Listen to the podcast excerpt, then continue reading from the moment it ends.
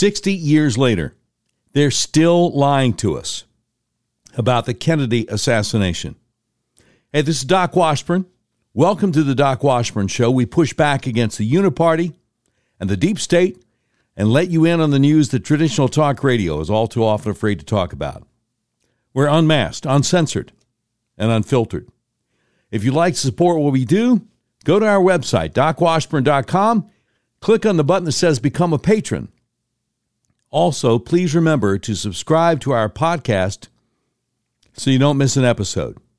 And make sure you check out our new conservative sports podcast, Red Pill Sports, with my friend Donnie Copeland, which drops Tuesday evenings at 11 p.m. Central. And check out the Medicare Funcast with my friend Brian Koulis. Medicare info if you need it, music, memories, and pop culture if you don't, on the Medicare Funcast YouTube channel. Okay, it's been 60 years to the day since they assassinated President John F. Kennedy. And 60 years later, they're still lying to us about it. Now, there is a new documentary out featuring seven doctors who were in the ER at Parkland Hospital in Dallas on that fateful day, and everybody else in the media seems to be ignoring it. But we'll get to that in just a little bit. Now, I'm old enough to remember where I was when I heard that they had assassinated President Kennedy. On Friday, November 22nd, 1963, I was in the second grade at South San Jose Elementary School in Jacksonville, Florida. When we got on the school bus that afternoon, people were talking about the president having been shot. I remember my mom was under the weather and so didn't go to church with my dad and my little brothers and me that Sunday morning a couple of days later. First thing she said when we opened the door when we got home was they shot Oswald. 60 years later, these things are ingrained in my memory. I remember a lot. Now, fast forward to December 15th, 2022. Tucker Carlson made a shocking allegation about the Kennedy assassination on his Fox News show. I'm going to be sharing what he said with you with my comments interspersed. So here's how he began. So, not long after Jack Ruby shot Lee Harvey Oswald on camera in the basement of Dallas police headquarters, a lot of Americans started to have some questions about the Kennedy assassination. It was, you'd have to admit, a pretty extraordinary sequence of events. A lone gunman murders the President of the United States, and then, less than 48 hours later, that lone gunman is himself murdered by another lone gunman. What are the odds of that? It's one thing if you get struck by lightning, rare but possible. But if every member of your family also gets struck by lightning all on different days, you might begin to suspect these are not entirely natural events. But oh, replied the US government, they are. This bizarre chain of killings was all entirely natural. So less than a year after the JFK assassination, the Johnson White House released something called the Warren Commission Report. And the report concluded that while their motives remained unclear, both Lee Oswald and Jack Ruby had acted alone. No one helped them. There was no conspiracy of any kind. Case closed. Time to move on. And many, many Americans did move on. At the time, they had no idea how shoddy and corrupt the Warren Commission was. It would be nearly 50 years before the CIA admitted under duress that, in fact, it had withheld information from investigators about its relationship with Lee Harvey Oswald. But even then, at the time, before that was known, the government's explanation didn't seem entirely plausible, and some people started asking obvious questions about it.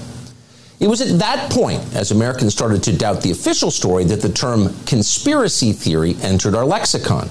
As Professor Lance DeHaven Smith points out in his book on the subject, the term conspiracy theory did not exist as a phrase in everyday American conversation before 1964.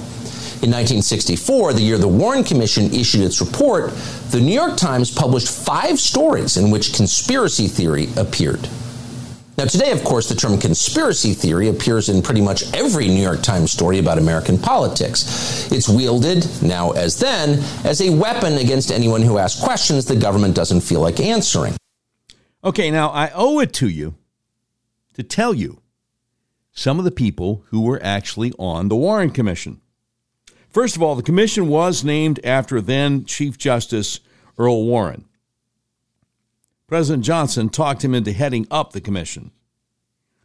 So, for close to a year, Earl Warren simultaneously served as Chief Justice of the United States and Chairman of the Warren Commission, which just seems to be ridiculous to me.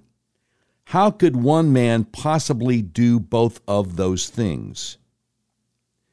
But he was also personally involved in, in the interrogation of Oswald's Russian born wife, Marina, and in the interrogation of Jack Ruby, the nightclub owner who shot and killed Lee Harvey Oswald. So let's see, who else is on the Warren Commission? Democrat Senator Richard Russell of Georgia who had been born in the previous century. He was an old guy. He was on the Warren Commission. Senator Richard Russell was an old line Democrat, a segregationist, don't you know? Kentucky Senator John Sherman Cooper was also appointed by President Johnson to the Warren Commission. Cooper was a Republican. He rejected the single bullet theory, stating that, quote, there was no evidence to show that Kennedy and Texas Governor John Connally were hit by the same bullet, unquote. Cooper publicly criticized the Warren Commission report's conclusions as premature and inconclusive, and he informed Attorney General Robert F. Kennedy and Senator Ted Kennedy that he strongly felt that Lee Harvey Oswald had not acted alone. Did you realize there was somebody in the Warren Commission who thought that? I didn't know it until I started researching for this very podcast. When Senator Cooper expressed his same thoughts to Jacqueline Kennedy, he reportedly stated that, quote, it's important for this nation that we bring the true murderers to justice, unquote.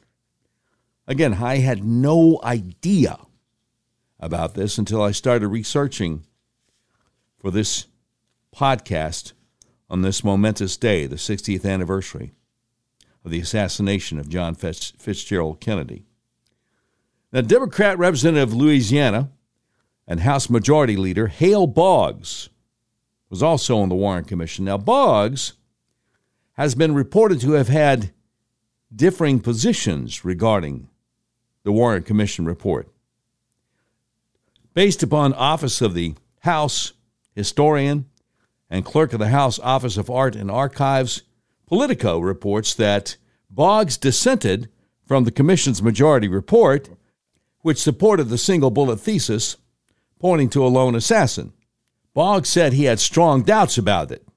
But in a 1966 appearance on CBS Face the Nation, Boggs defended the Commission's findings and said he did not doubt that Lee Harvey Oswald killed Kennedy.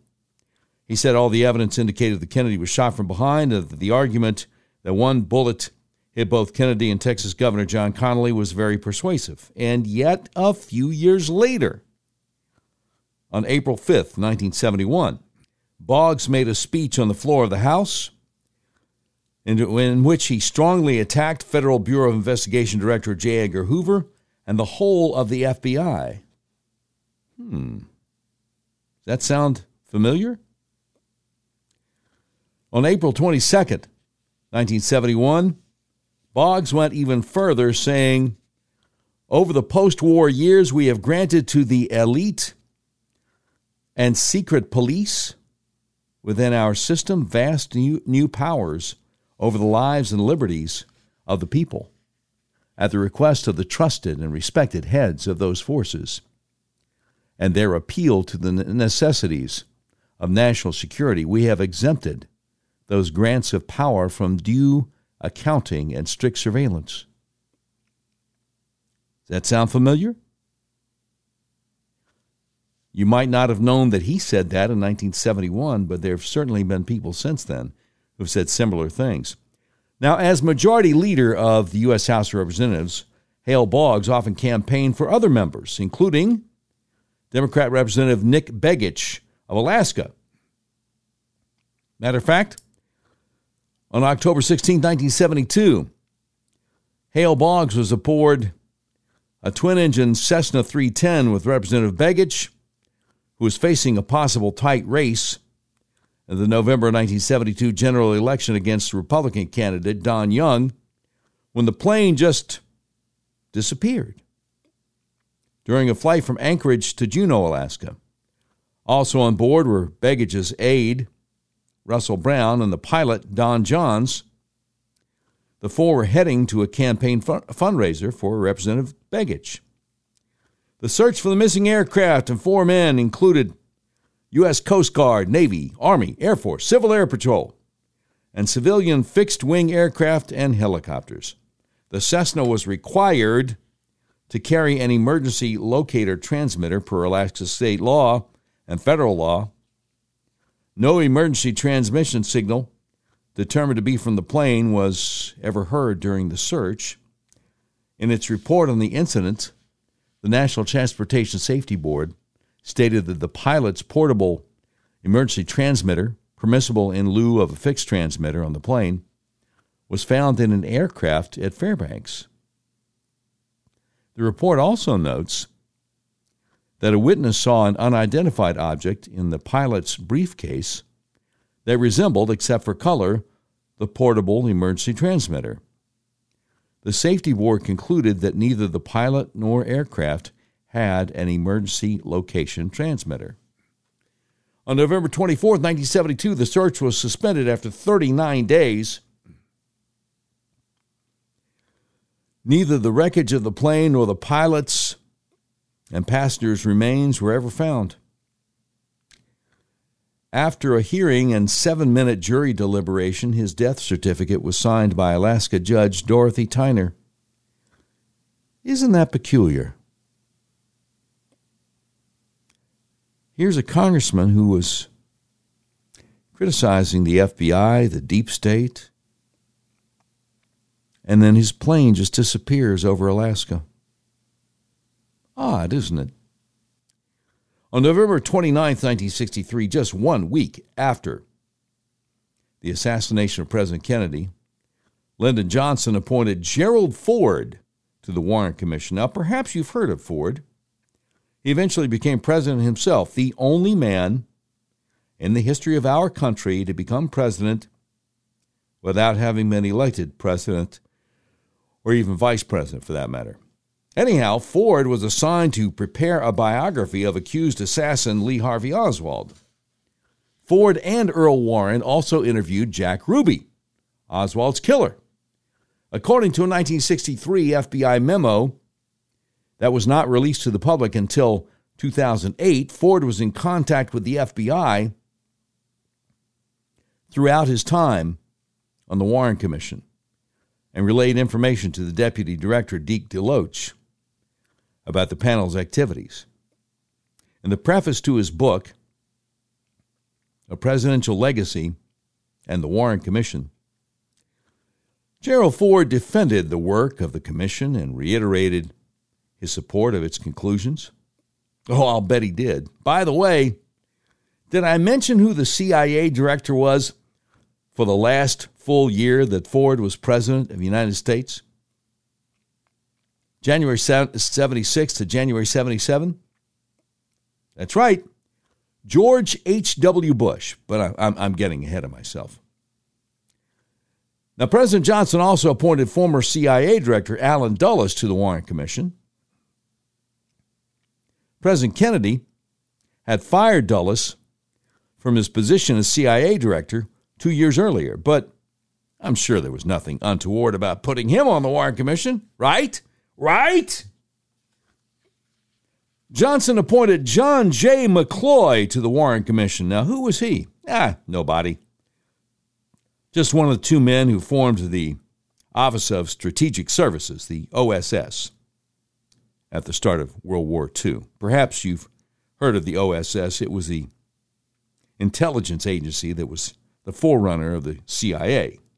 Oh, oh, and McCloy was also president of the World Bank, so no big deal. Nothing shady. Nothing to see here.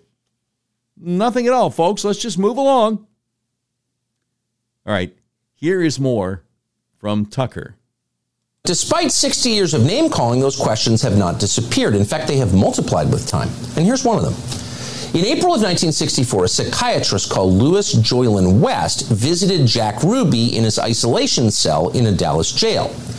According to West's written assessment, he found that Jack Ruby was, quote, technically insane and in need of immediate psychiatric hospitalization.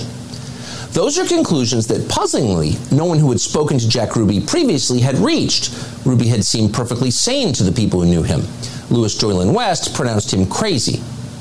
But what West did not say was that he was working for the CIA at the time. Louis Jolyon West was a contract psychiatrist for the spy agency. He was also an expert on mind control and a prominent player in the now infamous MK Ultra program in which the CIA gave powerful psychiatric drugs to Americans without their knowledge. So, of all the psychiatrists in the world, what in the world was this guy doing in Jack Ruby's prison cell? The media did not seem interested in finding out. In fact, the New York Times, in an extensive 1999 obituary of West, never mentioned the fact that he had worked for the CIA, much less his time in Jack Ruby's cell, which seems relevant. So you can see why non crazy people would wonder about what really happened. And of course, many have wondered. In 1976, long forgotten, the House of Representatives impaneled a special committee to reinvestigate the JFK assassination. Their bipartisan conclusion Jack Kennedy was almost certainly murdered as the result of a conspiracy. But the question is a conspiracy by whom? Well, the obvious suspect would be the CIA. Why else would the agency withhold critical evidence from investigators? Is there a benign explanation for that, for maintaining this level of secrecy for this many years? Not that we're aware of. And it is illegal. And he'll tell you. Well, he just did tell you why it's illegal, right?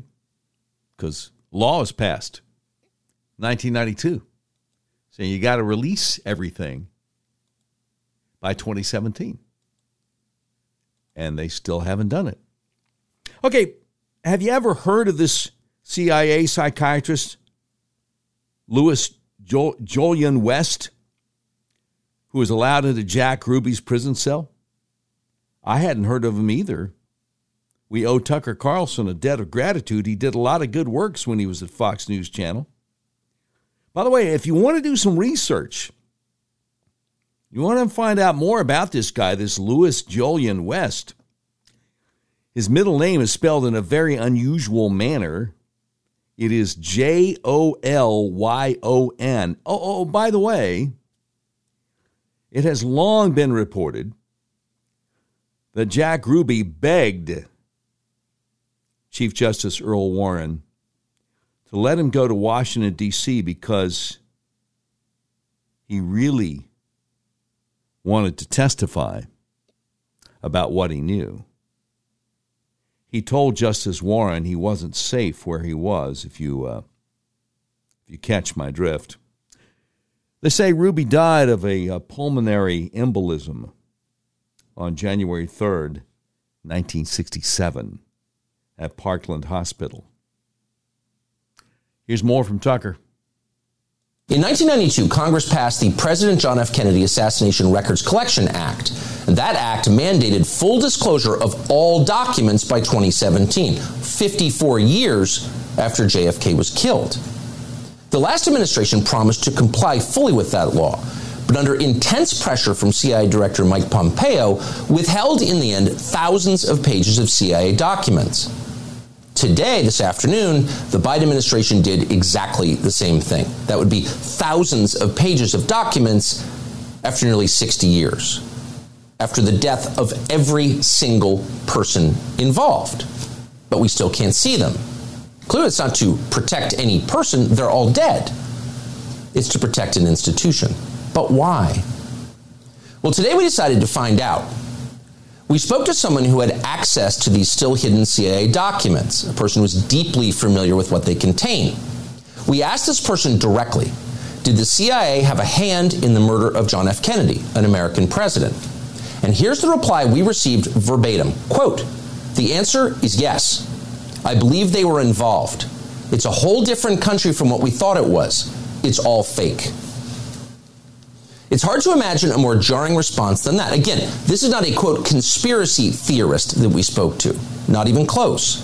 This is someone with direct knowledge of the information that once again is being withheld from the American public. And the answer we received was unequivocal. Yes, the CIA was involved in the assassination of the president. Wow, wow, wow, wow, wow. Did you know that Tucker talked about that? Um, that was December 15th, 2022. Tucker announced he had confirmed with someone who would know that the CIA was indeed involved in the assassination of President Kennedy. A little over uh, four months later, Monday morning, April 24th, 2023, to be exact, Fox News Channel CEO Suzanne Scott called Tucker Carlson, told him he no longer had a television show on the network, thanked him for all he had done, wished him well, and hung up. Now, I'm still going to tell you in just a few what the Parkland doctors are saying in their new documentary. But I owe you the rest of what Tucker said about the CIA and the assassination of an American president. And that is coming up in mere moments right here on The Doc Washburn Show. If you've tried to buy a car recently, you realize you may have a hard time finding what you're looking for. People I know have actually bought vehicles from hundreds of miles away from where they live. That's where Red River Auto comes in. Red River Auto is a big old car dealership in the middle of the USA that believes in freedom including your freedom to buy a car, truck, van, or SUV the way you want to. You can buy online and they'll drive it to you no matter where you are. Red River Auto wants to make your car buying experience as easy and transparent as possible. Red River Auto Group has perfected the online buying process. Just go to redriverauto.com and pick from hundreds of new and used vehicles. You can purchase a vehicle online. If you have any questions, one of Red River's trained experts will help you through the whole process. Red River Auto makes car buying online easy. Your whole car buying process is completely transparent. If you want to buy a car, truck, van, or SUV, order online from the nationwide car dealer that believes in freedom. The dealer that will deliver your vehicle to your front door no matter where you live in the continental U.S. RedRiverAuto.com. You'll be glad you did. I want to tell you about the best kept secret in American healthcare. Are you having problems with sinuses and allergies? Are you experiencing dizziness, vertigo, problems with your blood sugar, fibromyalgia, eczema, psoriasis, migraines? The Arkansas Upper Cervical Center might be able to help you. Let me tell you how. Your skull weighs anywhere from 8 to 15 pounds. It rests on the top bone of your spinal column, the atlas or C1, which only weighs 2 ounces. So it's really easy for your atlas to get out of alignment. If it does, your whole spinal column can get kinked up like a chain. When that happens, your central nervous system isn't able to communicate with the rest of your body as it's designed to do. I had severe hay fever for five or six weeks every spring all my life and migraines year round. When I got my atlas adjusted, the hay fever went away and the migraines went away for good. Whatever malady you're suffering from, do yourself a favor. Call my friends at the Arkansas Upper Cervical Center, 501-279-2009 for a free consultation.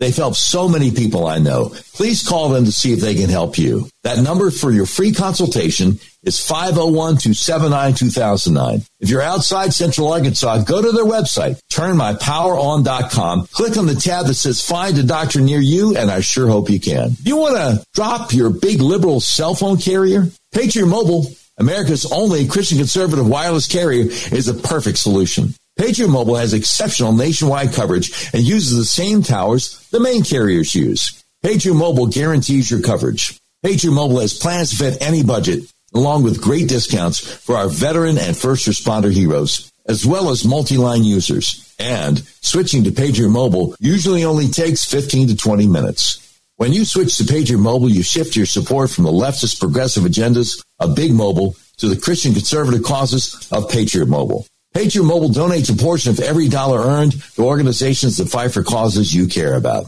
A portion of every dollar they earn is given back to the causes that support organizations that fight for First Amendment religious freedom, freedom of speech, Second Amendment right to bear arms, sanctity of life, and the needs of our veterans and first responders.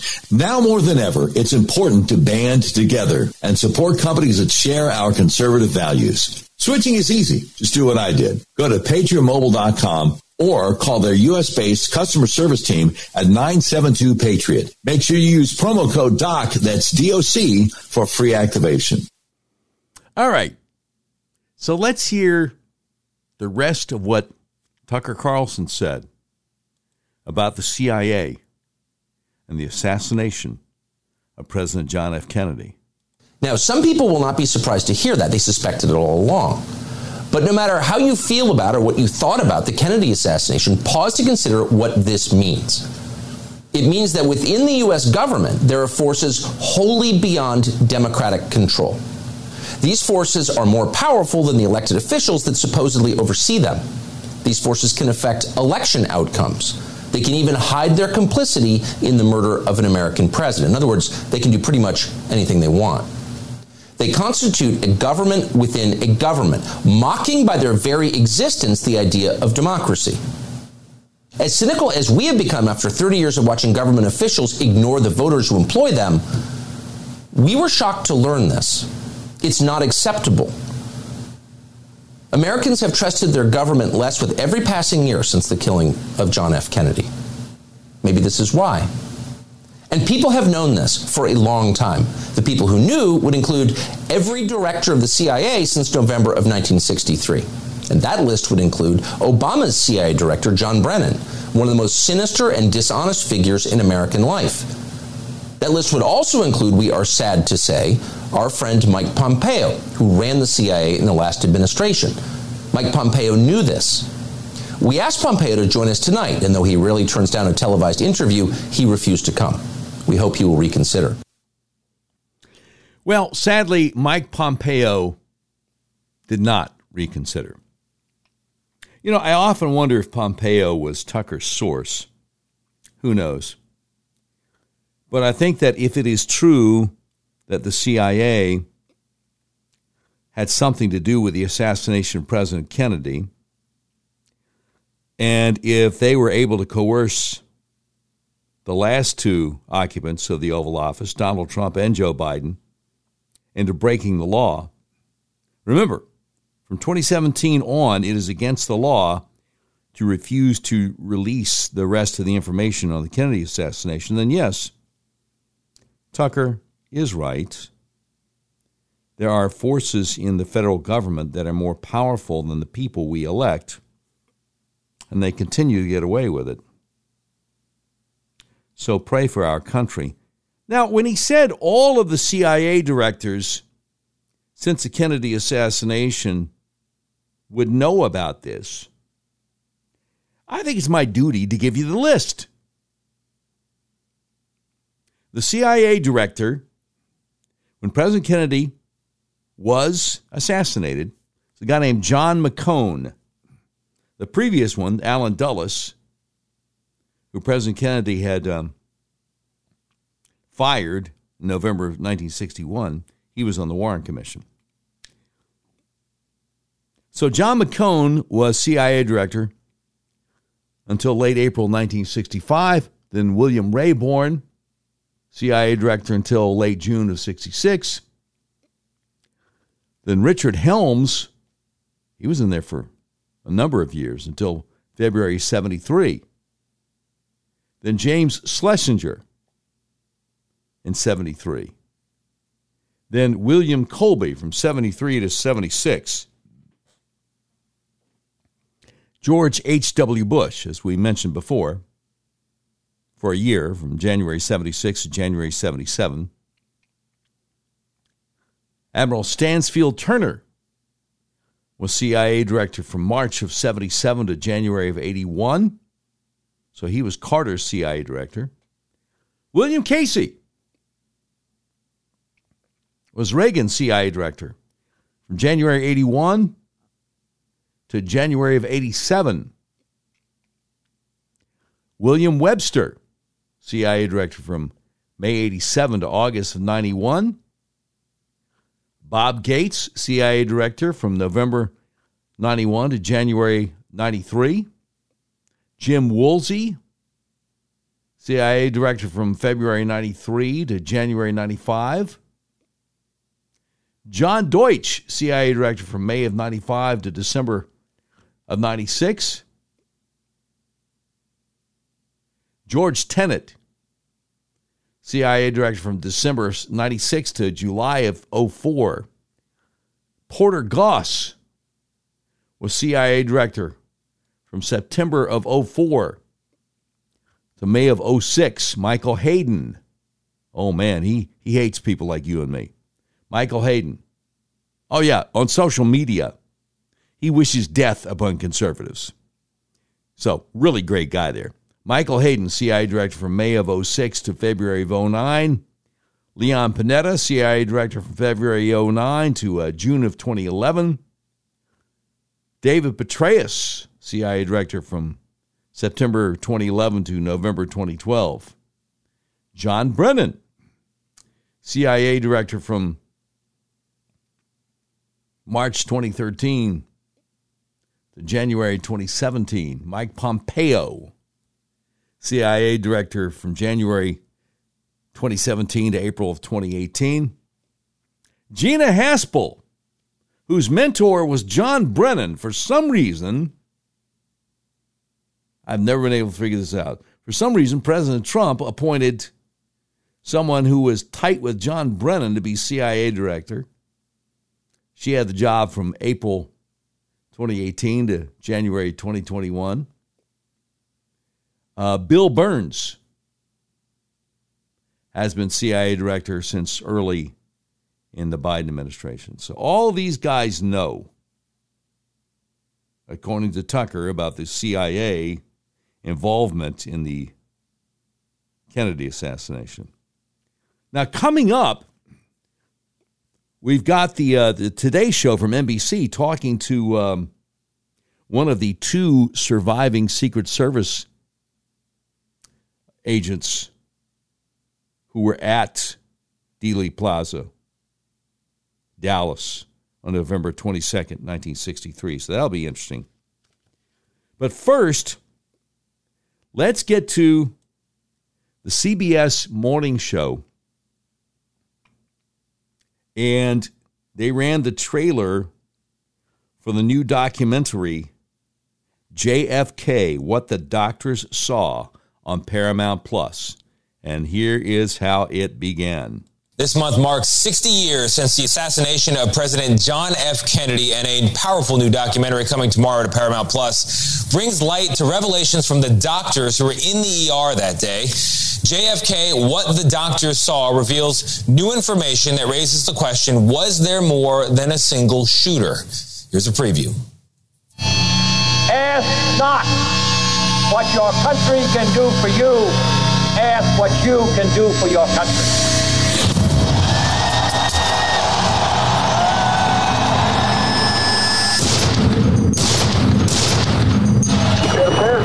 Something has happened in the motorcade route. Something, I repeat, has happened in the motorcade route.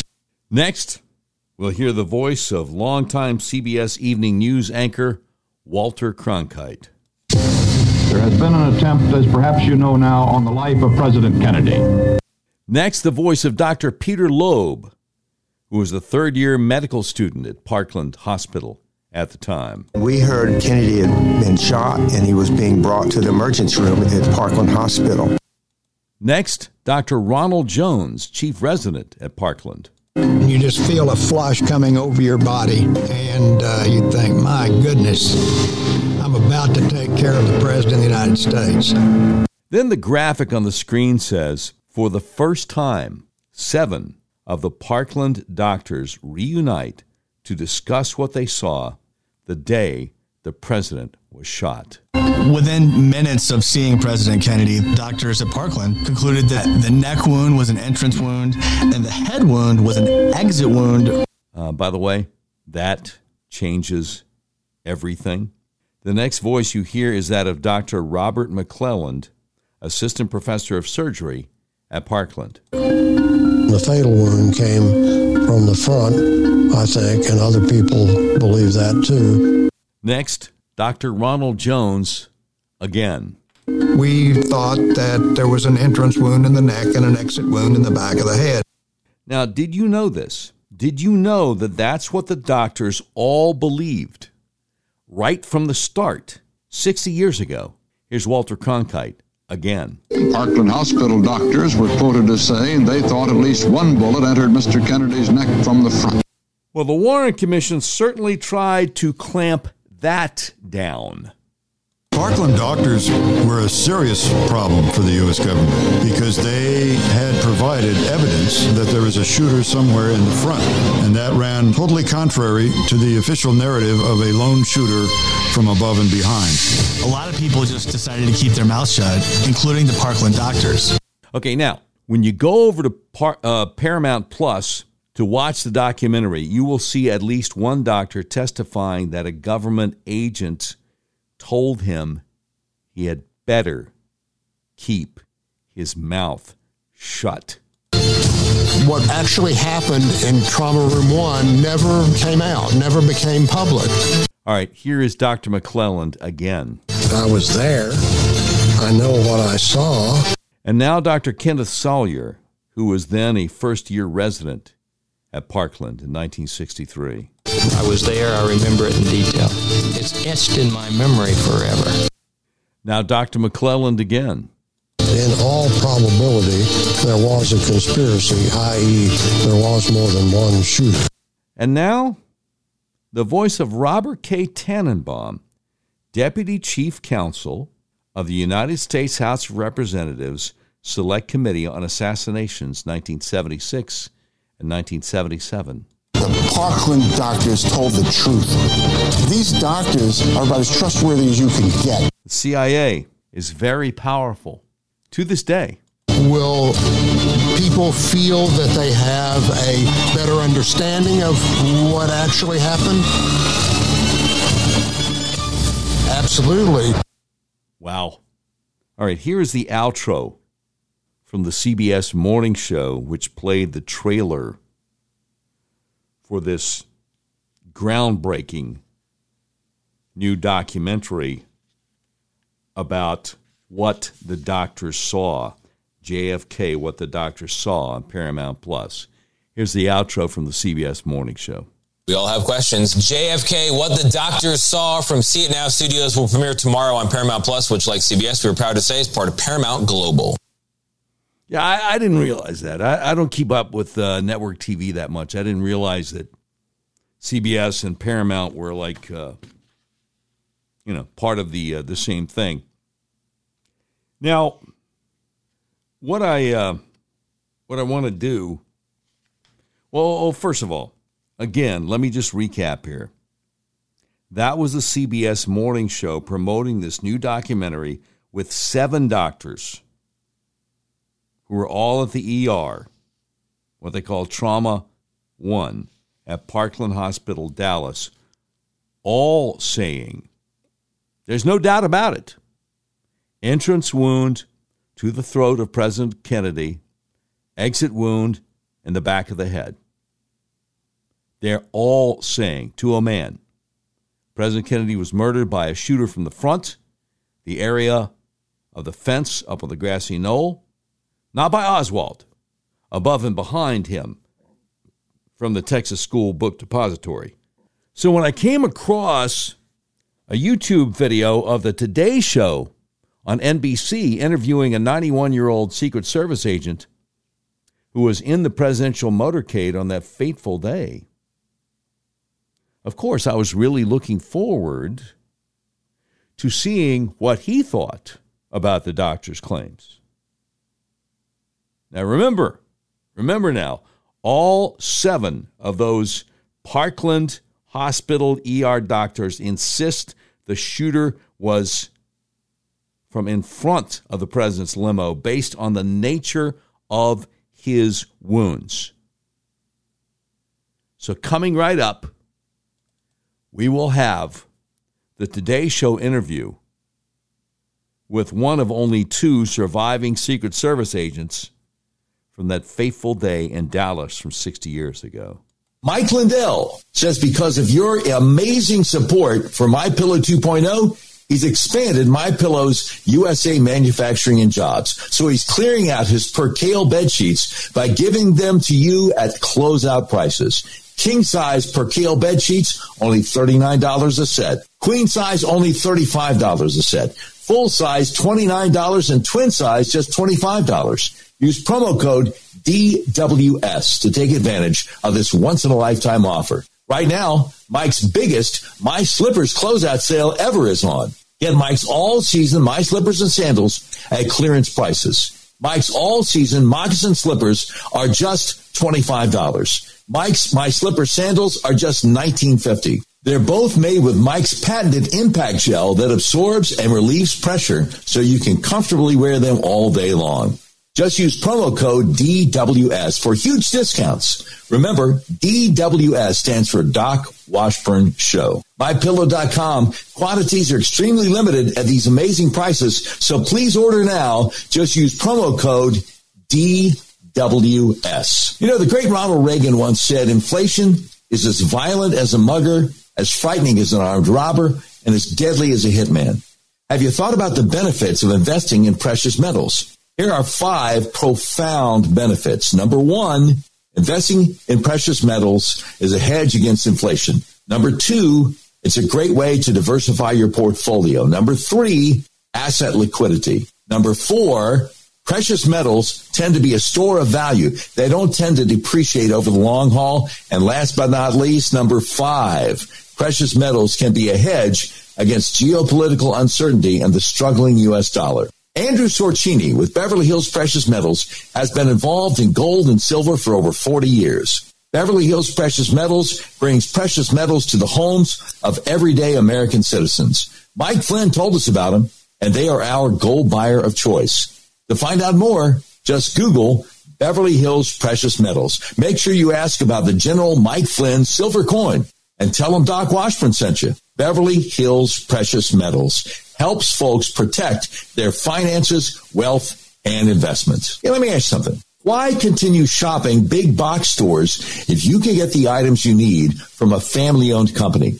Now you can get around this crazy inflation by shopping factory direct at a family owned, made in America manufacturer. Americans are walking away from the big box conglomerates and deciding to buy only USA. Join with fellow patriots to cut off the cash flow of the big woke corporations that are trying to destroy our country. These products include fresh American raised beef, raised in the Montana mountains near Yellowstone. This beef is known as never ever. Never has the animal ever been exposed to antibiotics, hormones, or vaccines. This prime or high choice beef is shipped directly to your door. Pricing and availability is exclusive only to our members and isn't shipped anywhere else in the world. Let's start voting with our dollars to make sure our purchases are supporting companies that promote freedom. Email us at buyonlyusa at proton.me and I'll have one of my guys contact you. Buyonlyusa at proton.me. Okay.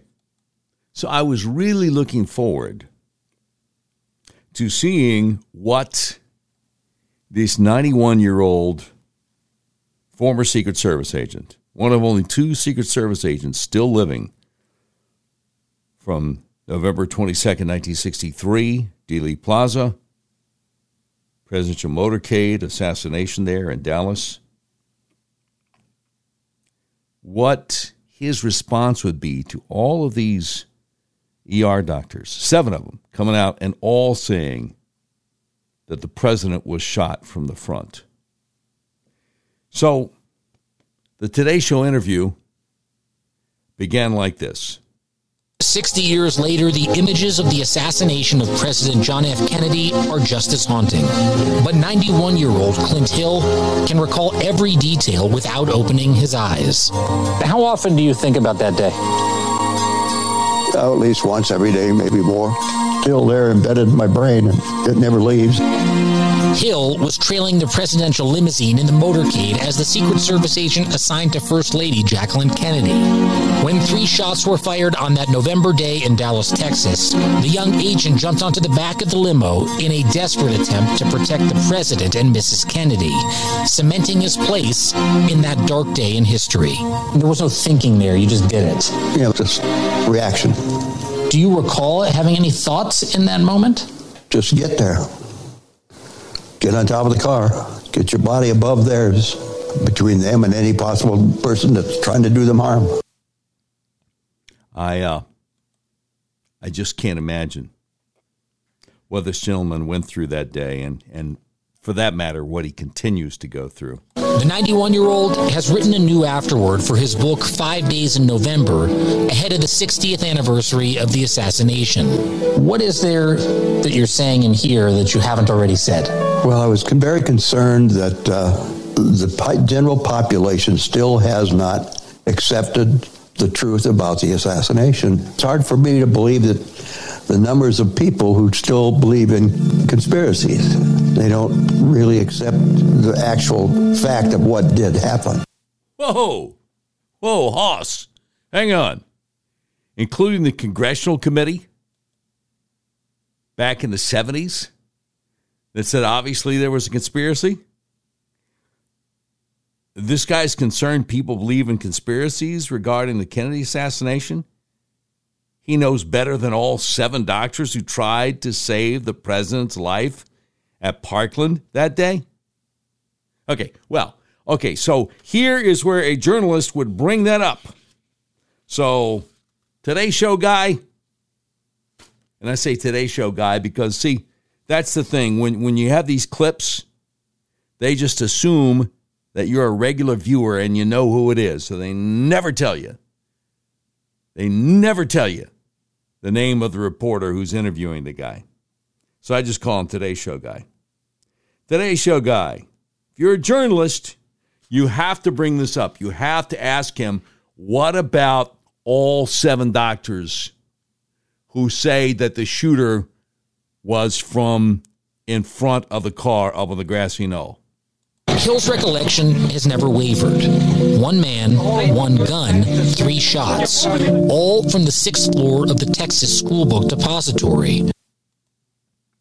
Okay, right, got it. But here's where you have to push back and remind him that all seven doctors at the Parkland ER insist there was a conspiracy. Go for it. But he worries about those who give credence to conspiracy theories that suggest otherwise. He said, I fear that once all of us who were witnesses to history are gone, the truth will be buried along with us. I'm sure it's not lost on you that there's only two surviving Secret Service members from that day. You worry about that time when neither of you will be here? I just hope that people will read this and believe it because it's truth and not listen to the other, garbage that comes out. All right, all right, all right, all right. Okay, today's show. You've given him enough rope. Time to go ahead and ask him about the doctors. Of late, those conspiracy theories have been fueled by a new account of the assassination made in a recent book by Hill's former partner, Secret Service agent Paul Landis. Landis telling the New York Times he's, quote, beginning to doubt myself about Lee Harvey Oswald being the lone gunman. Hill dismisses Landis's account as fiction. What Mr. Landis had written in his book cannot be true. You think he's being dishonest or just has a different recollection of what happened? I don't know. What does it say to the American public that the two of you don't have your stories aligned? Well, it just gives them further reason to believe in the conspiracy theories. And that's unfortunate. That's a deep, deep concern to you. Very deep concern to me. So you're just going to let him lie his way through this. You don't even try to get an interview with the other former Secret Service agent you just named. You're not going to challenge this guy at all, are you? Hey, NBC, are you on the CIA's payroll?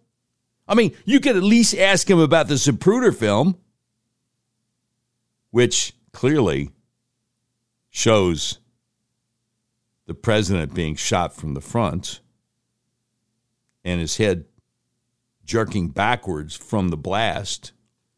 But no, no, no, no, no, no. This guy is not to be questioned. And I'll tell you why in a few just a few moments. The next voice you hear is that of Oliver Stone from his Showtime documentary JFK Revisited through the Looking Glass. Conspiracy theories are now conspiracy facts. Hill also takes issue with how director Oliver Stone's feature film and documentary about the assassination have further fueled those theories.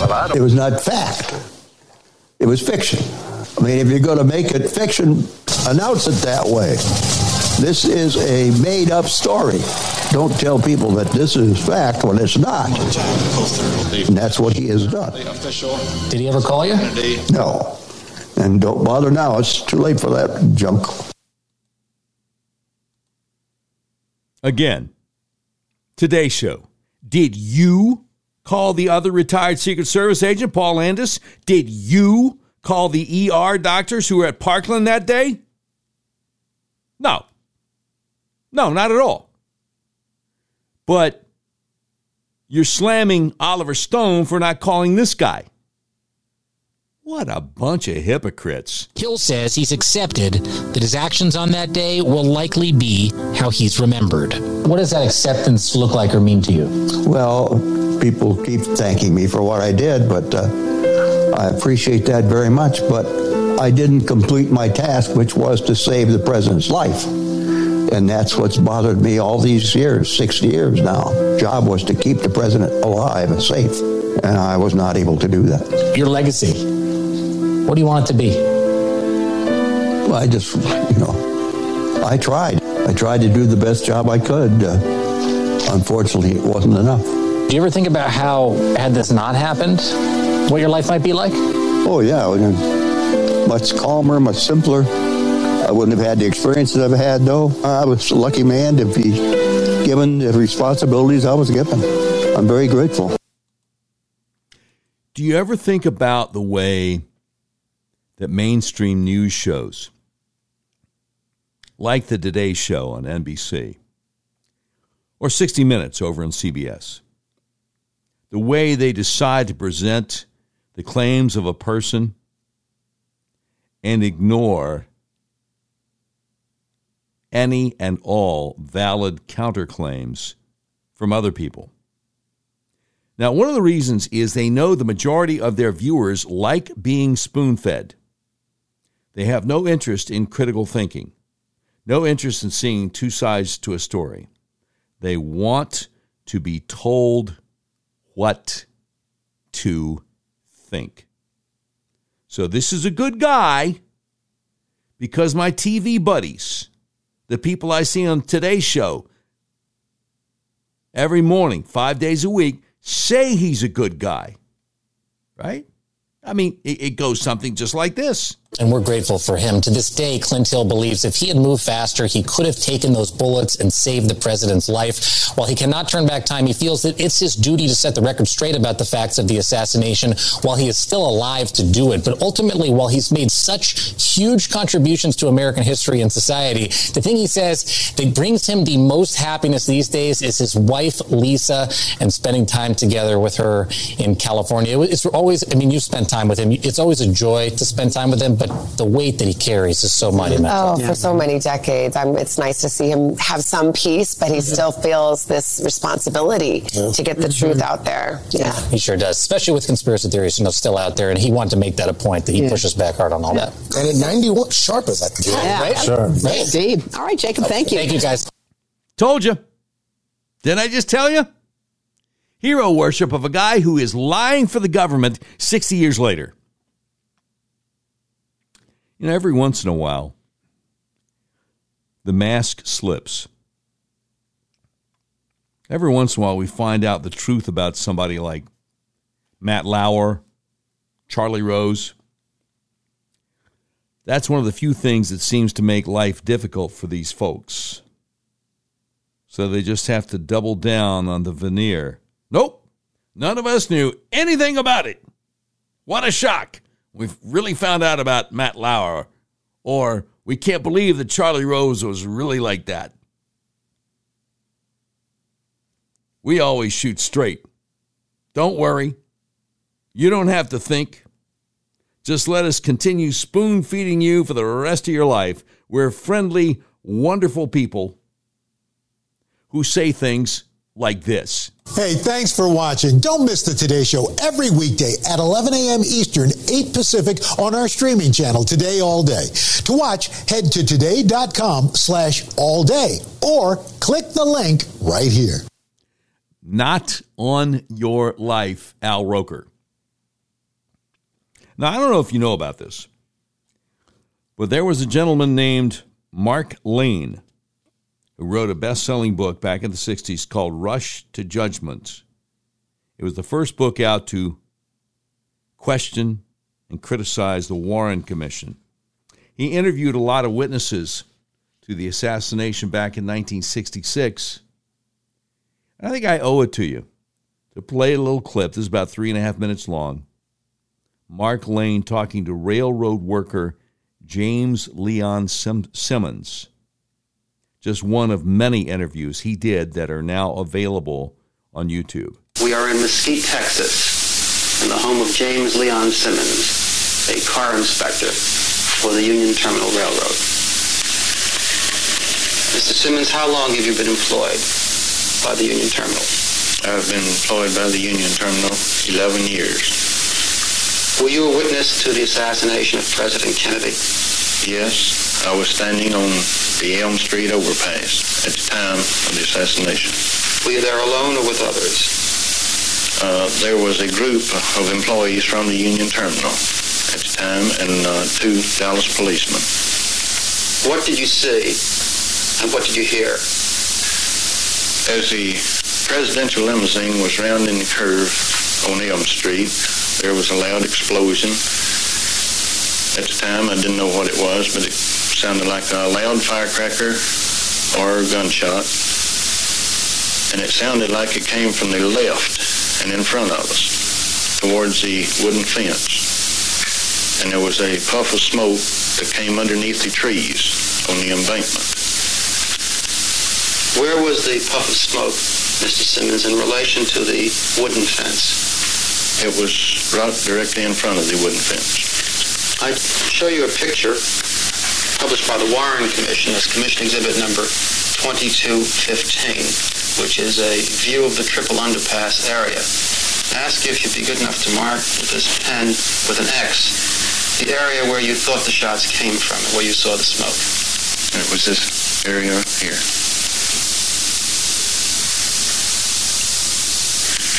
After you heard the shot and saw the smoke, what did you do? I was talking with a patrolman Foster at the time, and as soon as we heard the shots, we ran around to the wooden fence. And when we got there, there was no one there, but there was footprints in the mud around the fence, and there was footprints on the wooden two-by-four railing on the fence. Were you questioned by the Dallas police on that day? Yes, I was. Did you give your name to the Dallas police? Yes, I did. Did you tell them what you've just told me? Yes, I did. Were you subsequently questioned by agents of the Federal Bureau of Investigation? About a month later, I was questioned by the FBI. Did you tell them what you told me and what you told the Dallas police? Uh, yes, I did. Were you ever called as a witness by the Warren Commission? No, sir, I wasn't. This is the Warren Commission report. Back of it has an index of every person who is referred to by the commission. Is your name present there? No, sir, it isn't.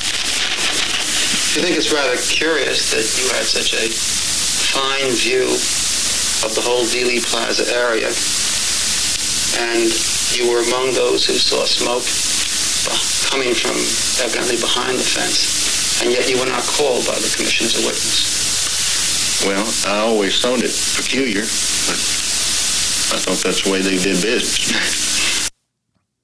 No doubt that is still the way they do business. By the way, um, railroad worker James Leon Simmons was 34 years old when President Kennedy was assassinated. He passed away at only 50. A lot of the witnesses, a lot of the witnesses to uh, the Kennedy assassination died in um, suspicious ways.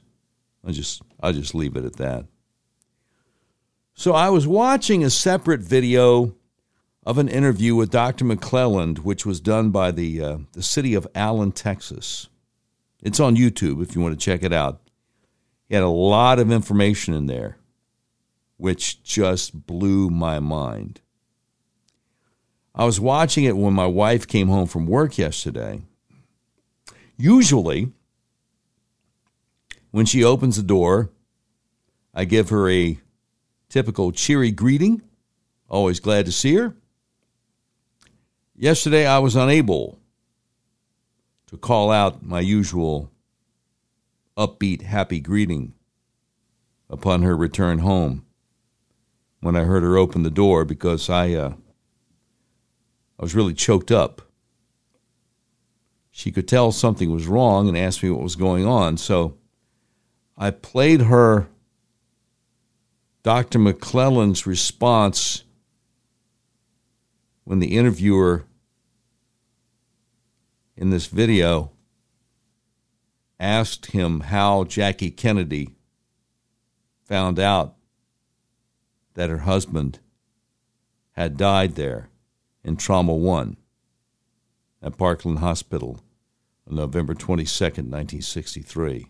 Well, um, she kept coming in and out of the room every minute or so uh, while the president's first resuscitation attempts were being made. And so she was gently ushered back out um, each time by Dr. Clark or one of the other physicians who was in the room, but wasn't actually directly involved uh, in taking care of the president's uh, tracheotomy or any of the other activity. And she would then leave the room, but then in just a moment she would come back in. And so when he was declared dead, she came back in, and of course, she was then not ushered out, but was allowed to stay. And I was standing across from her uh, as she came in, uh, directly across from her. And I vividly remember that scene in my mind that she stood there and didn't say anything. She was completely self contained, but obviously in a state of shock, but not crying or weeping or any kind of external thing like that. And she stood there for a moment, and then she took a ring from her finger and put it on his finger, and a ring from his finger and put it on her finger. And then she stood there for a moment, and then walked slowly to the door of the trauma room and stepped outside. And we continued, you know, doing what we were doing. So, when my wife heard the part about uh, Jackie Kennedy taking a ring from her finger and putting it on the finger of her husband, who had just succumbed to the bullet wounds, and taking a f- ring off his finger and putting it on hers. My wife just uh, responded, Oh my it's just heartbreaking what they did to that man and to his family and what they continue to do to this day to suppress the truth. By the way, Dr. McClelland goes on to say quite clearly that one of his fellow doctors was threatened by government agents to keep his mouth shut, and that this other doctor was so rattled, was in such fear for his life, for his safety, he left the state of Texas for many years. But uh, they're, they're still suppressing the truth. Look, even the Washington Post, October 31st this year, Jefferson Morley had an op ed thanks to the CIA, we might never know the full truth behind JFK's assassination. Even the Washington Post. Um, I hope this presentation has been edifying for you. I feel like I've only scratched the surface on the 60th anniversary of the assassination of President Kennedy.